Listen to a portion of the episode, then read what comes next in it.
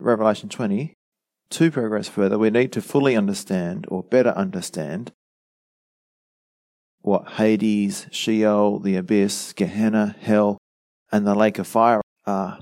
And so that's what we're going to do today and trace them back through the Bible and see what they all mean. And then when we go into when Satan is released and the great white throne judgment and all these people are coming out from all these places, places of the dead, then we'll understand what's going on. So I thought I'd just focus in on this one thing today so we can get it down and understand what's going on. So basically, on the screen, I have a chart and there's two charts. One shows what happens before Jesus died and rose again. And the other chart, the next one I'll show, shows what happens after Jesus died and rose again. So I'll just pray first. Father, thank you for what you've done for us. Lord, thank you that Jesus went down into Hades after he died on the cross and into paradise, and he took all the captives captive. He was the conquering king, rescuing his people, taking them to heaven. And Lord, now when we die, we go straight to heaven. And I thank you for all these wonderful truths and the promise that we have that when we die, we go to heaven. And we'll understand why today. In Jesus' name, amen. All right. So if you're living on the earth and then you die, well, your body goes into the grave. It's pretty simple. Your body just kind of carks it and that's it. So, before the cross, all the righteous dead, their spirit and soul were in paradise, a section of or compartment of Hades or Sheol. Hades is the Greek way of saying it, Sheol is a Hebrew way of saying it. The unbelieving were in another section of Hades or Sheol. We call that torments because they were in torment. So, paradise because they're in paradise is a beautiful, comforting place to be, and torments because, as we'll find out, it wasn't a nice place to be. Hades or Sheol, it's the same place but two compartments. Now, the next slide shows us what happened when Jesus came, lived a perfect life, died on the cross for us, and then rose again. As you can see here, after Jesus resurrected, there's no more people in paradise. All those people, when Jesus resurrected, they also went to heaven. So basically, now, if you're uh, alive on the earth and then you die, your body still goes to the grave, it still goes into the earth. Not the middle of the earth, just buried, and it rots. Now, if you're a believer, your soul and spirit goes up to heaven to be in the presence of God, to be present with the Lord. But if you're an unbeliever, you still go down to Sheol or Hades, to that place of torments where the, all the other unbelieving dead, the unrighteous dead are. That's basically what I'm going to be talking about today. So, a couple of questions. Before Jesus died and rose again, where did all the believing saints go when they died? Paradise, which is where? Under the ground, yeah, in the middle of the earth, basically. So, in the center of the earth somewhere. It's down, all right? Uh, we'll go through that in a minute. Now, before Jesus died and rose again, where did the unbelievers go? Down as well. To torments. So basically, you have one place where before the cross, all the dead go, but that one place is divided into two compartments, and there's a great gulf that separates those two compartments. One compartment is called paradise, where the believing dead go, and the other compartment is called, we're going to call it torments for lack of another name, because people who go there are in torment. So it's all Hades or Sheol. The other place in the middle of the earth is Tartarus or the bottomless pit, also called the abyss. So, where do people's soul and spirit go before Jesus' death and resurrection? Well, in the Old Testament, all people are described as going down to Sheol. So I've got some verses there to show that in the Old Testament, all the people are described as going down to Sheol, whether they're righteous people or unrighteous people. Okay? So whether unbelievers or believers. So Proverbs 1:12 says, "Let us swallow them alive like Sheol and whole like those who go down to the pit." So this is the Old Testament understanding of death. Isaiah chapter 1, verses 11 and 15 talking about Babylon. It's talking about an evil nation and their whole army is being destroyed and taken down to Hades or Sheol. It says, Your pomp is brought down to Sheol, and the sound of your stringed instruments, the maggot is spread under you, and worms cover you. Verse 15. Yet you should be brought down to Sheol to the lowest depths of the pit. So, down. It's always down. Now, you understand that for the evil people, the people who don't believe, Isaiah 38:18 is godly King Hezekiah talking. And he says his prayer, For Sheol cannot thank you, death cannot praise you, those who go down to the pit cannot hope for your truth. So he's thinking he's going down as well, and he did. But back then, they didn't have a full understanding of what goes on. And so we'll find out later how that changed when Jesus came. So it's clear throughout the Bible that Sheol and Hades and the abyss are all in the center of the earth. Another proof that it's in the center of the earth is Revelation chapter 9, verses 1 and 2. And describes an angel coming down from heaven to earth to unlock the bottomless pit. And in your notes in your margin, your Bible, it might say, or should say literally, the shaft of the abyss, the opening for the abyss. Okay? And smoke then rises out of this opening in the earth, and demons come out. So, Revelation 9 1 and 2, I read it to you. It says, Then the fifth angel sounded, and I saw a star fallen from heaven to the earth. To him was given the key to the bottomless pit the shaft of the abyss. And he opened the bottomless pit, and smoke arose out of the pit like the smoke of a great furnace. So the sun and air were darkened because of the smoke of the pit. So we're talking about the abyss here, the place of torment, not for people, but for the demons. So, apart from heaven, you know, because we say that when you die, you go to heaven, the Bible uses several words to describe where people go when they die and where demons are locked up or chained up. So Sheol is the first one. I just want to talk about this one quickly. Sheol is the Hebrew word with the idea of the place of the dead. Now, it has no reference to either torment or happiness. It's just the grave. It's where you go where you die. And as we talked about before, and we'll find out later, it has two parts, two compartments. And the other word is Hades, and this is the Greek word used to describe the same thing. It just means the world beyond. So it's similar to the place of the dead. It's the Greek version of Sheol. So, what is hell? Well, hell is the lake of fire.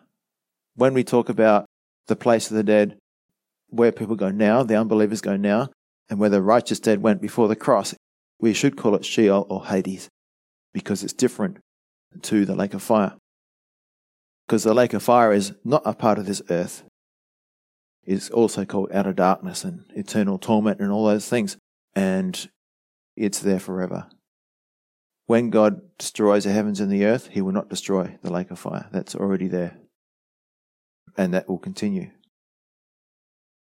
So, just to make sure that you understand this, Sheol and Hades both refer to the same place. Where? Down in the center of the earth. And prior to Jesus' death and resurrection, everyone's soul and spirit went down. And Lazarus and the rich man, when we get to Luke chapter 16, will illustrate that very nicely. Now, the abyss. Revelation 9 1 speaks of the bottomless pit, Greek abysso, and it's a prison for certain demons. If you go to Luke chapter 8, 30 to 31, Jesus is talking to a demon possessed man. This is the guy who was breaking chains and running around the tombs. And it says, Jesus asked him, saying, Now Jesus is talking to the man, but he's really talking to the demons, right? He's talking to a demon possessed man. Saying, What is your name? And he said, Legion, because many demons had entered him. And they begged him that he would not command them to go out into the abyss okay? The bottomless pit, the place where the demons are locked up. And of course, you know the story. They all got permission to go into the pigs, and the pigs ran down the hill into the water and drowned. So that's the abyss. All right, it's not for people, it's for demons. So it's in the middle of the earth. So basically, you have a place for people and a place for demons. Now, Tartarus. This is only used once in the Bible in 2 Peter 2, verse 4. It's very similar to the abyss. Maybe it's like a subsection of the abyss. And I think of it like God's maximum security prison, where the worst, the very worst, the most violent and the most vicious of all the fallen angels are kept in chains. Likely, if you look through the scriptures, the New Testament, these are likely the angels who had sexual relations with the women before and possibly after the time of the flood are described in Genesis 6 1 to 4. And a couple of references there. 2 Peter chapter 2 verse 4 for if God did not spare the angels who sinned, but cast them down to hell, now that hell there is literally Tartarus, and delivered them into chains of darkness to be reserved for judgment. So it's interesting that today, even though there's many demons around, you know, tormenting us and deceiving the world, there are some demons already chained up in darkness, awaiting judgment. And Jude 6 and this is why people think that these angels are the ones who had sexual relations with the women just before the flood and maybe just after. And the angels who did not keep their proper domain, but left their own abode, he has reserved in everlasting chains under darkness for the judgment of the great day. Okay.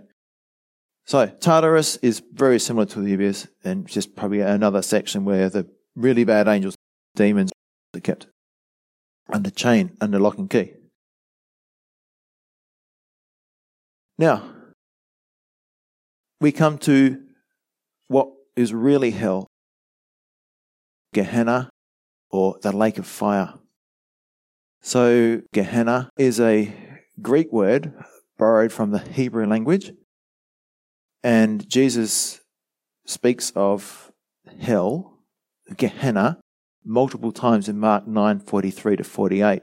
So, here, as I read these verses, notice that it's an eternal place. Okay? It's not a temporary place, it's an eternal place. So, Gehenna is the word that's been translated hell. The other ones where it's Hades should be translated Hades and not hell. So, Mark 9 43 to 48. It says, If your hand causes you to sin, cut it off. It is better for you to enter into life maimed rather than having two hands to go to hell, Gehenna, into the fire that shall never be quenched, where the worm does not die and the fire is not quenched. And if your foot causes you to sin, cut it off. It is better for you to enter life lame rather than having two feet and be cast into hell. Gehenna again, into the fire that shall never be quenched, where the worm does not die and the fire is not quenched.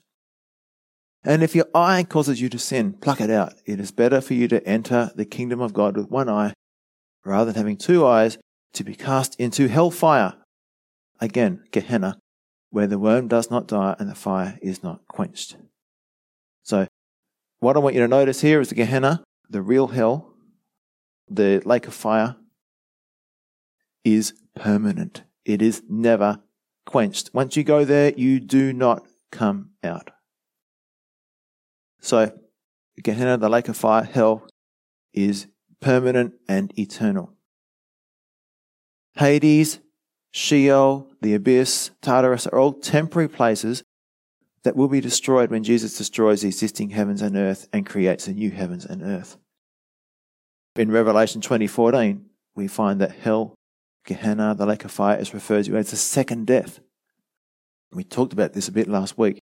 So Revelation 20:14, then death and Hades were cast into the lake of fire. This is the second death. So death and Hades were cast into the lake of fire. Hades, Sheol, that place of the dead in the middle of the earth, was cast into the lake of fire. So basically, what it means is everyone there was cast into the lake of fire. So those were temporary places,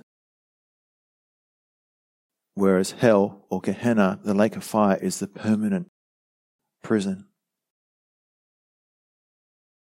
I think of it like this if you get done for a crime, you'll get taken to the local lockup where you'll be charged and then you'll go before a judge and then you get taken to a prison, a real prison, not just a local lockup, but a real prison. So, Hades, just a holding place. It's a temporary holding place. It's really interesting to find out where the word Gehenna or hell came from.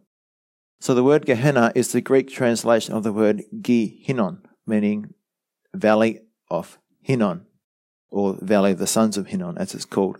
It's also called Tophet. And it's a valley south of Jerusalem. And in this place, they built some altars to a god called Moloch and other gods as well. But Moloch was an awful god because to worship Moloch, you had to bring your child. Okay, so it's just like abortion today. You're murdering your children. An example, Second Chronicles 28, 1 to 3. This is the southern kingdom of Judah, right? This is in Jerusalem. And so the kings, the evil kings in Jerusalem were killing their kids on this altar to Moloch. So Second Chronicles 28, 1 to 3. Ahaz was 20 years old when he became king, and he reigned 16 years in Jerusalem, and he did not do what was right in the sight of the Lord, as his father David had done. For he walked in the ways of the kings of Israel, and made moulded images for the Baals. He burned incense in the valley of the son of Hinnom, and burned his children in the fire, according to the abominations of the nations whom the Lord had cast out before the children of Israel. So again, this is in the valley of Hinnom, Moloch, murdering children. Jeremiah 7:31 and they have built the high places of Tophet which is in the valley of the son of Hinnom Hinnom to burn their sons and daughters in the fire which I did not command nor did it come into my heart so God really hates this place it's a place where the worst of the sins in God's eyes is committed, which is the burning of the sons and daughters. Now, later on, godly King Josiah, this is just before the Babylonians came and destroyed Jerusalem and took them all to Babylon. Godly King Josiah destroyed and defiled this altar for human sacrifice. So he defiled, he destroyed Moloch's altar by destroying and then burning men's bones on it. So in the Jewish way of thinking, once something has had human bones burnt on it, it was defiled and you couldn't go there again. And that's found in 2 Kings 23:10, and he defiled Topheth, which is in the valley of the son of Hinnom, that no man might make his son or his daughter pass through the fire to Moloch. That's 2 Kings 23:10 and he defiled Topheth, which is in the valley of the son of Hinnom, that no man might make his son or daughter pass through the fire to Moloch. Now, years go by, 70 years in Babylon, and then the Jews return from Babylon. And Tophet or Gehenna, this valley of Hinnom, became a rubbish dump. And you know what they used to do? They lit a fire And as they kept putting the rubbish onto the fire, it just kept burning and burning and burning. So they had all these thousands of people living there, always putting their sewage, dead animals, you know, all the corpses of criminals and dead animals and refuse, all this rubbish was thrown into this place. So basically, the Gehenna Valley, the valley of the son of Hinnom, became a place of burning sewage, burning flesh, and garbage, rubbish. So maggots and worms crawled through the waste, and the smoke smelled strong and sickening. And you find that in Isaiah 30, verse 33. Place of constant burning because there's always more rubbish being thrown onto this disgusting fire. It was a place utterly filthy, disgusting, and repulsive to the nose and eyes. And Gehenna, the valley of the son of Hinnom, represented such a vivid image of torment, or presented such a vivid image of torment that Christ used it as a symbolic depiction of hell. A place of eternal torment and constant uncleanness where the fires never cease burning and the worms never stop crawling. So that's where that whole thing comes from, the Gehenna. Why Jesus called hell Gehenna. Why Jesus called the lake of fire Gehenna. Because if you were living in Jerusalem, you would see the fire, you would smell the fire if you went up to it. You know, oh, that's a disgusting place. I don't want to go there. Again, I'll read a couple of those verses from Mark where Jesus is talking about hell or Gehenna, the lake of fire. And if your eye causes you to sin, pluck it out. It is better for you to enter the kingdom of God with one eye rather than having two eyes to be cast into hell fire. Gehenna, where the worm does not die and the fire is not quenched. So that was literally true for Gehenna. So, the occupants of the lake of fire, Gehenna or hell, are separated from God for all eternity. They're separated from the presence of God's love. What they do experience is the presence of God's judgment. And remember that Hades or Sheol are different from hell. And hell is also called what? The lake of fire or outer darkness. Okay. So, what we know so far is that before Jesus died and resurrected, the soul and spirit of all people went to Hades or Sheol, depending on whether you read the Old Testament or New Testament. Sheol in the Old Testament, Hades in the New. But it was divided into two parts. So I've been saying that a lot today, but how do you know? Well, Jesus tells us this story, a true story. It's not a parable, it's a story because Jesus uses names. He never uses names in a parable, but he does here.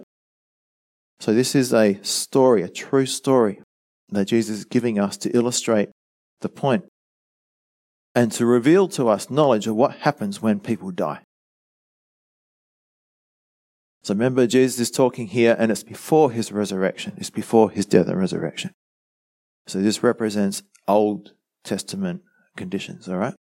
So Luke 16, 19 to 31 says, There was a certain rich man who was clothed in purple and fine linen and fed sumptuously every day. But there was a certain beggar named Lazarus, full of sores, who was laid at his gate desiring to be fed with the crumbs which fell from the rich man's table. Moreover, the dogs came and licked his sores. So it was that the beggar died and was carried by the angels to Abraham's bosom. The rich man also died and was buried. And being in torments in Hades, he lifted up his eyes and saw Abraham afar off and Lazarus in his bosom. So remember, Abraham's bosom is the same thing as paradise. Abraham's bosom is the same thing as paradise. When we come to the thief on the cross next week, remember it's the same place. Verse 24 Then he cried out, the rich man cried out and said, Father Abraham, have mercy on me, and send Lazarus that he may dip the tip of his finger in water and cool my tongue, for I am tormented in this flame. But Abraham said, Son, remember that in your lifetime you received your good things, and likewise Lazarus evil things. But now he is comforted, and you are tormented. And besides all this, between us and you, there is a great gulf fixed, a great chasm, so that those who want to pass from here to you cannot, nor can those from there pass to us. So you can't go from one side to the other. Once you die, where you go is permanent. You cannot change. You cannot repent. You must make your choice while you're alive on this earth. Then he said, I beg you, therefore, Father, that you would send him to my father's house, for I have five brothers, that he may testify to them, lest they also come to this place of torment. Abraham said to him, They have Moses and the prophets. Let them hear them. And he said, No, Father Abraham, but if one goes to them from the dead, they will repent. But he said to them, Abraham said to him, If they do not hear Moses and the prophets, neither will they be persuaded though one rise from the dead. And it's true. People don't listen. They ignore the evidence that Jesus rose from the dead. And so we talked about this before. Why do people not accept God's salvation? That one word starts with P pride. We refuse to humble ourselves, we refuse to submit to God. Now, some questions here about what it's like when you die as an unbeliever. Because this doesn't change, whether it's before the cross or after. What was it like for the rich man? Was he conscious? Was he able to talk? Yeah. Could he feel pain? Was he able to think about people back home? Meaning people who are still alive. And what were his thoughts? What were his concerns about those people? He knew that they were not saved. And he knew that if they didn't repent, they would come to this place of torment as well. And he knew that he was just awaiting judgment to go into the lake of fire. So he's really worried. So this is what it's going to be like for those people who are not saved when they die. They're going to go to this place of torment in the middle of the earth called Hades or Sheol and they're going to be going, oh man, this is terrible. I do not want to be here. I don't want anyone to be here. It's not a party where your friends are going to be. Okay? Some people will say, oh, hell's a big party where my friends are. I'm looking for it. No, no. Lazarus said, look, I can't do anything about my situation, but please do something about my family. He still has compassion for his family. It's amazing. He's going to be regretting his life for all eternity.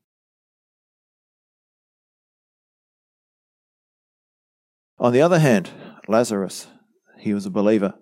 Not because he suffered in his life, but because he put his faith in Jesus. Just because you suffer in this life doesn't mean you're going to go to heaven. He put his faith in Jesus, right? He was in paradise, Abraham's bosom, and he was with Abraham, he was with David, he was with Noah, he, you know, he was with all those righteous Daniel, all those people from the Old Testament that we, Joseph, you know, Joshua, Jonathan. It would have been a pretty cool place to be with all those people there, yeah? But where are they now? Where are all the believers from the Old Testament now?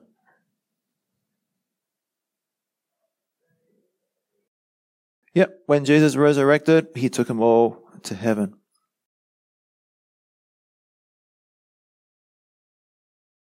Now, turning our attention to Jesus,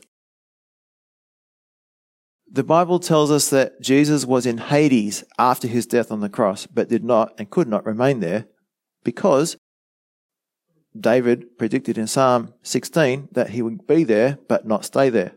Also, Jesus' body would not completely decompose, he wouldn't see corruption, but it would be raised. So this is Acts chapter 2, verses 25 to 32, and it's Peter quoting King David in Psalm 16. For David says concerning him, Jesus, I foresaw the Lord always before my face, for he is at my right hand, that I may not be shaken. Therefore my heart rejoiced, my tongue was glad, moreover my flesh also will rest in hope. For you will not leave my soul in Hades, nor will you allow your Holy One to see corruption. You have made known to me the ways of life. You will make me full of joy in your presence. Now, Peter goes on to interpret what this means. He says, Men and brethren, let me speak freely to you of the patriarch David, that he is both dead and buried, and his tomb is with us to this day. Meaning he's not resurrected, right? Therefore, being a prophet, King David was a prophet. Did you realize that? And knowing that God had sworn with an oath to him that of the fruit of his body, according to the flesh, he would raise up the Christ to sit on his throne. So Jesus would be one of David's descendants. He, foreseeing this, spoke concerning the resurrection of the Christ. That is, his soul, Jesus' soul, was not left in Hades, nor did Jesus' flesh see corruption. And Peter finishes in verse 32 in Acts chapter 2 This Jesus God has raised up, of which we are all witnesses. Now, next week we're going to the thief on the cross, and Jesus says to the thief on the cross, Today you will be with me in paradise. So, what compartment of Hades did Jesus go to? The torment side or the paradise side? The paradise side, yeah. Now, why did Jesus go to Hades, Sheol, this place of the dead? There's two reasons. Firstly, that he gave like a victory speech. I'm calling a victory speech. The Bible doesn't say what he said, but I'm going to call it a victory speech to the angels chained up in the abyss and Tartarus. So, by Jesus defeating Satan and all his hordes on the cross, putting them to public shame, as Paul says, the fate of the fallen angels was sealed. They would all end up in the where? The lake of fire. In 1 Peter 3:19 to 20 it says, "He, Jesus, went and preached to the spirits in prison who formerly were disobedient when once the divine long suffering waited in the days of Noah." And 2 Peter 2 4. For if God did not spare the angels who sinned, but cast them down to hell, Tartarus, and deliver them into chains of darkness to be reserved for judgment. So maybe this was a time when Jesus judged them. So remember that Tartarus is similar to the abyss, a place where specific fallen angels are locked up. The abyss or bottomless pit is where Satan and all the other fallen angels will be locked up for the thousand years. And we went through why Satan be locked up a couple weeks ago, and that's Revelation 21 to 3. Now, the second reason Jesus descended into Hades was to set the captives free. So, back in the day, you know, when the king would go and defeat the enemy, he would take his prisoners captive, like his people. He would set them free and take them with him. And here, Jesus is doing the same thing. Jesus goes down into the paradise section or compartment of Hades and he frees his people. And you can read it Ephesians 4 8 and 9, and it says, Therefore he says, When he ascended on high, he led captivity captive and gave gifts to men. Now, this, he ascended, what does it mean? But that he also first descended into the lower parts of the earth. So again, more evidence that the dead do go into the lower parts of the earth. Before the cross, everyone did. After the cross, only the unbelievers. So, what does it mean by led captivity captive? Well, it's quite simple.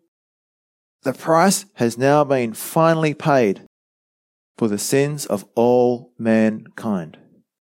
And the people who put their trust in the coming Messiah were now legally justified.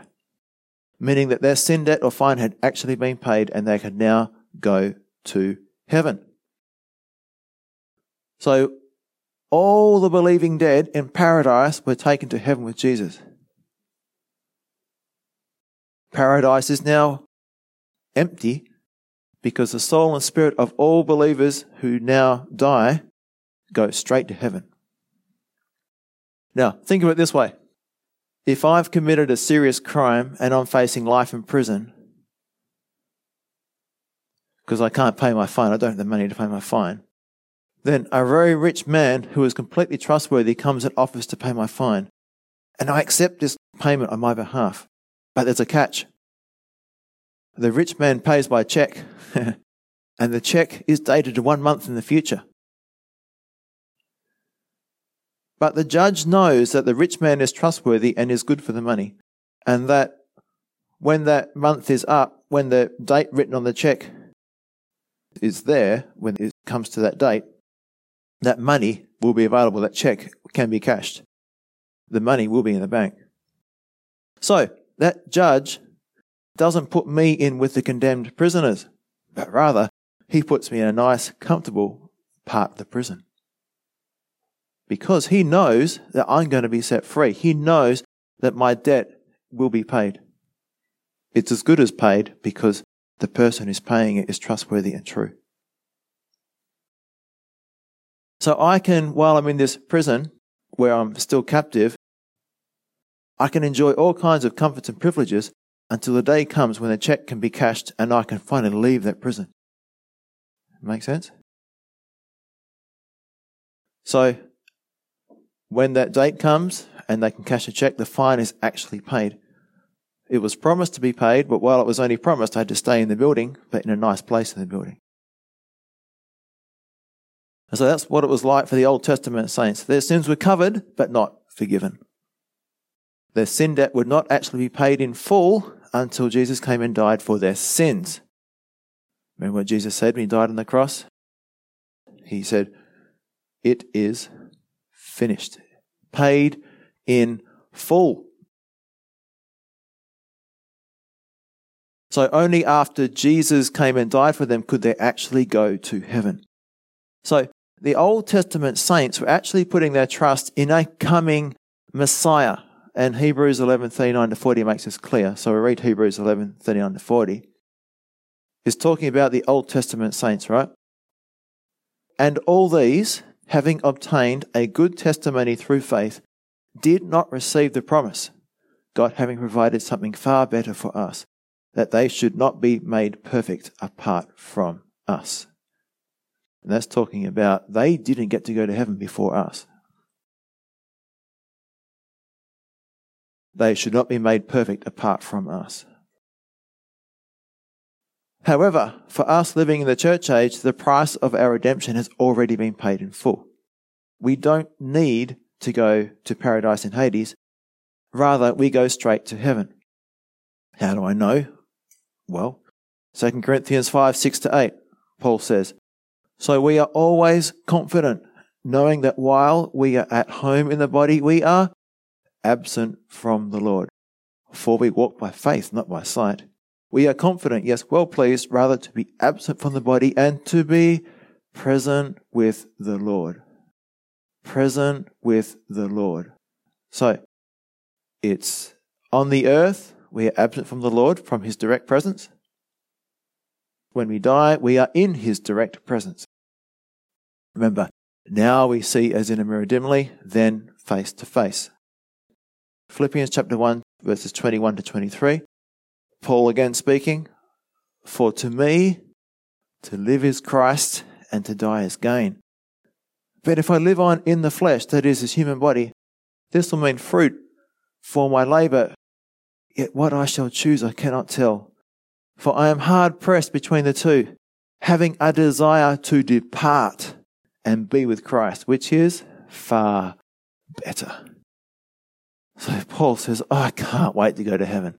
I'm so sick of living down here. I'd much rather be in heaven. But this fruit from my labor, I can win more souls for Christ, and that's worth it. That's his whole reason for staying on this earth. He doesn't want to stay on this earth. And frankly, I'm getting quite tired of it too. Not that I'm getting suicidal or anything, but the more I'm studying the scriptures and the more I'm getting to know my Saviour, I'm, I'd much rather be in heaven. I share his outlook there. Now, summary. The abyss, Tartarus, bottomless pit are where? Under us, yes, in the middle of the earth. Is the abyss, Tartarus, bottomless pit temporary or eternal? It's a temporary holding place for who? Demons. It's for the demons, the abyss. Lake of fire is eternal. The abyss is temporary. The abyss is in the middle of the earth, also called the bottomless pit, Tartarus, temporary holding place for demons. Now, Hades, Sheol, Hades, the Greek way of saying it, Sheol, the Hebrew way of saying it in Hebrew language, is a place for where? For who?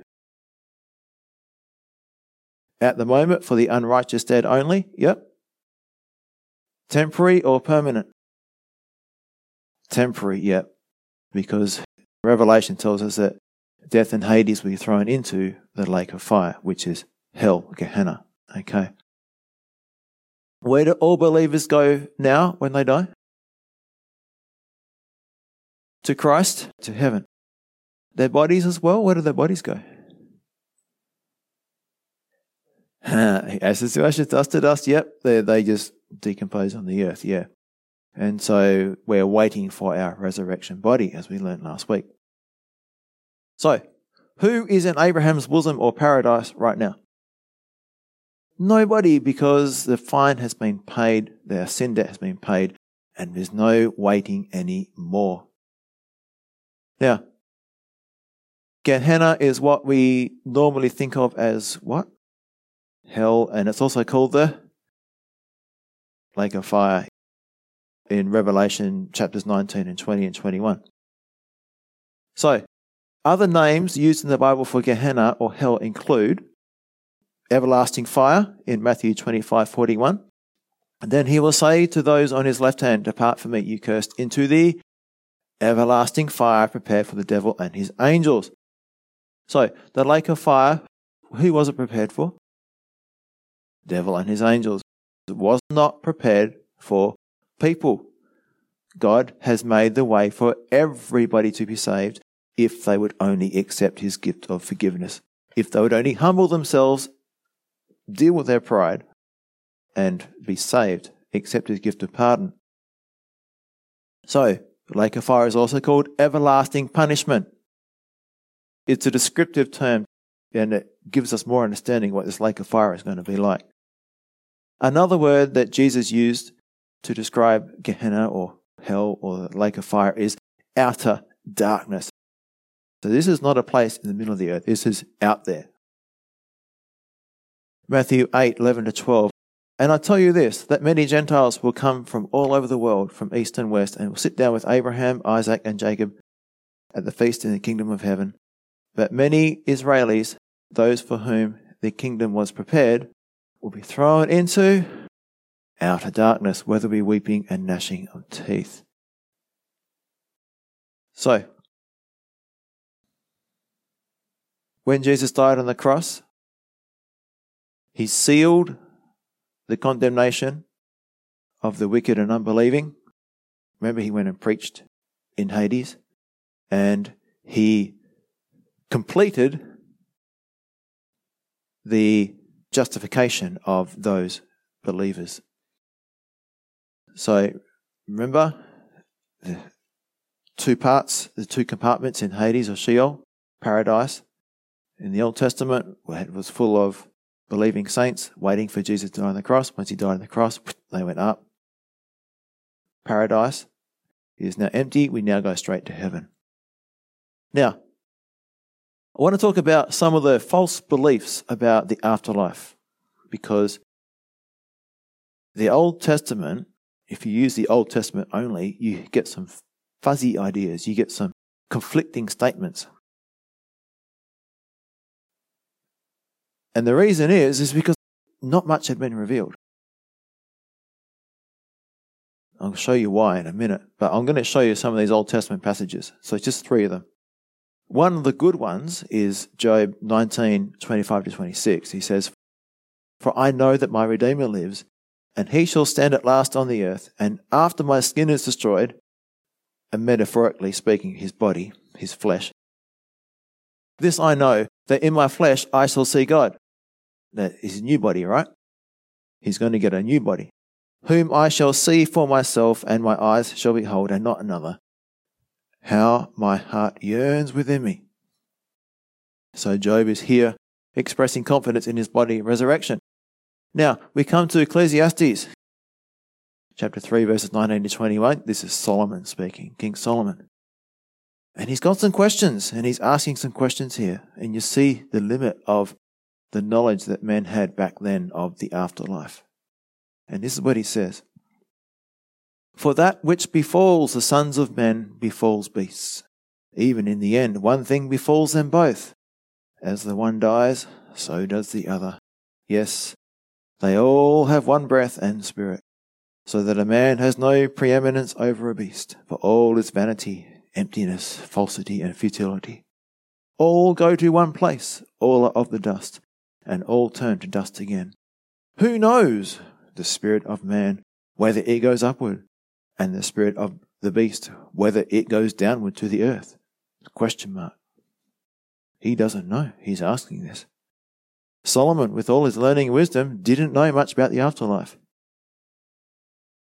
And you get this false doctrine called annihilationism from references like this. You just you go to the earth and it's done. Who knows if your spirit goes up? A lot of cults believe that. And then you have Psalm 6, verses 4 and 5. David speaking. Return, O Lord, deliver me. O save me for your mercy's sake. For in death there is no remembrance of you. In the grave, who will give you thanks? Did David understand about Sheol and Hades? Did David know that Abraham was there in a place of comfort, in a place called paradise, Abraham's bosom? He didn't have a clue. He knew he was going to be resurrected one day, but he didn't know what was going to happen to him when he died. And so he's thinking, God, if I die, I won't be able to praise you anymore. Well, I'm pretty sure we'll be able to praise God in paradise. We'll still be conscious. We'll still be able to speak. We'll still be aware of our surroundings. We'll still be able to praise God. And so, from verses like this, we get this false doctrine of soul sleep. And again, a lot of the cults believe in soul sleep. And soul sleep is the belief that when a person dies, they will have no more consciousness until they are resurrected. They'll just be sleeping. So basically, when the body resurrects, so do their soul and spirit. And so soul sleep is a way of saying that the soul and spirit don't go on ahead to heaven or Hades. And this, again, is common among the cults. Now, why is the New Testament so much better as far as giving us more information about the afterlife and what happens? Well, 2 Timothy 1 verse 10 but has now been revealed by the appearing of our Saviour Jesus Christ, who has abolished death and brought life and immortality to light through the gospel. When you bring something to light, you are explaining it, you are making it clear, you are making it obvious, and you are making it understandable. He has abolished death and brought life and immortality to light through the gospel. So what happens is that most people who teach wrong doctrines about the afterlife, like soul sleep and annihilationism, they base their arguments on Old Testament passages instead of the really clear passages, the accurate passages in the New Testament. And so they're forgetting, they're ignoring this revelation in 2 Timothy 1:10 but has now been revealed by the appearing of our Savior Jesus Christ, who has abolished death and brought life and immortality to light through the gospel.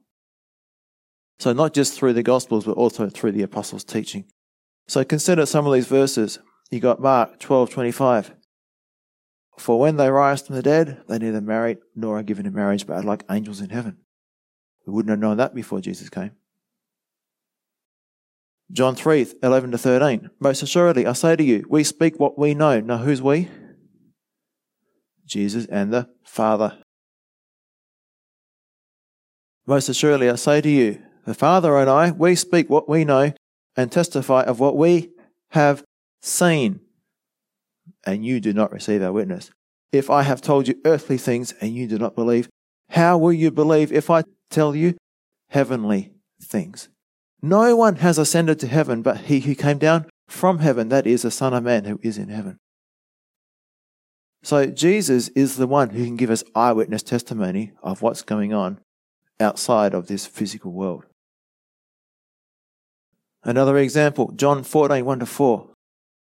Let not your heart be troubled. If you believe in God, believe also in me. In my Father's house are many mansions. If it were not so, I would have told you. I go to prepare a place for you. And if I go and prepare a place for you, I will come again and receive you to myself, that where I am, there you may be also. And where I go, you know, and the way you know. So more confidence for us, more understanding for us. So there's many other references throughout the epistles regarding where we go when we die, what our new bodies will be like, like Corinthians 15 about the resurrection body, the rewards and the crowns we can receive. As we talked about last week, the order of our resurrection, the first resurrection, and how it's spread out. It's in stages the different judgments, the Bema Seat judgment, all those things in Corinthians. Truly, Jesus has brought life and immortality to light through the gospel. 2 Timothy 1.10 So Jesus is God who cannot lie, and he has given us these firm assurances of what is to come. So the future is very clear to us now in the New Testament. Now, here's an application. If the Old Testament saints could believe in salvation through a coming Messiah when they had so little to go on. Jesus had not resurrected from the dead. The Messiah had not even come. They didn't even know what his name was going to be. They didn't know hardly anything about the afterlife. All they had was some vague thing about a bodily resurrection. We, on the other hand, have the resurrection as being past tense we have irrefutable evidence that the resurrection has already happened. We have all this detailed information about what exactly is going to happen when we die. We have it so much easier than the Old Testament saints. As Hebrew 12 says, I haven't written it down here, but it says something like, we have this cloud of witnesses. And to press forward, because we got all these people who have gone on before us. And they had much less to go on than we do, but they had faith. So we need to have faith in what Jesus is saying. And we need to be putting our faith in the fact that there is a heaven and there is a hell. And like the rich man in torments in Hades, if we really believe that this is true, we will have the same desire as an unsaved man, or even greater desire, to see people saved and not go to Hades and then be cast into hell. Let's pray. Father, thank you for what you've shown us, just trying to understand the different places of the dead, the afterlife, where people go, what happens. And Lord, help us to be thankful that you have paid the price. Lord, that we don't go to paradise now. We don't have to wait for you to pay our price. The price is already paid. Jesus says, paid in full. It is finished, paid in full. Tetelestai. Lord, we just thank you that you paid our debt. Thank you for your grace. Thank you for your mercy. In Jesus' name, amen.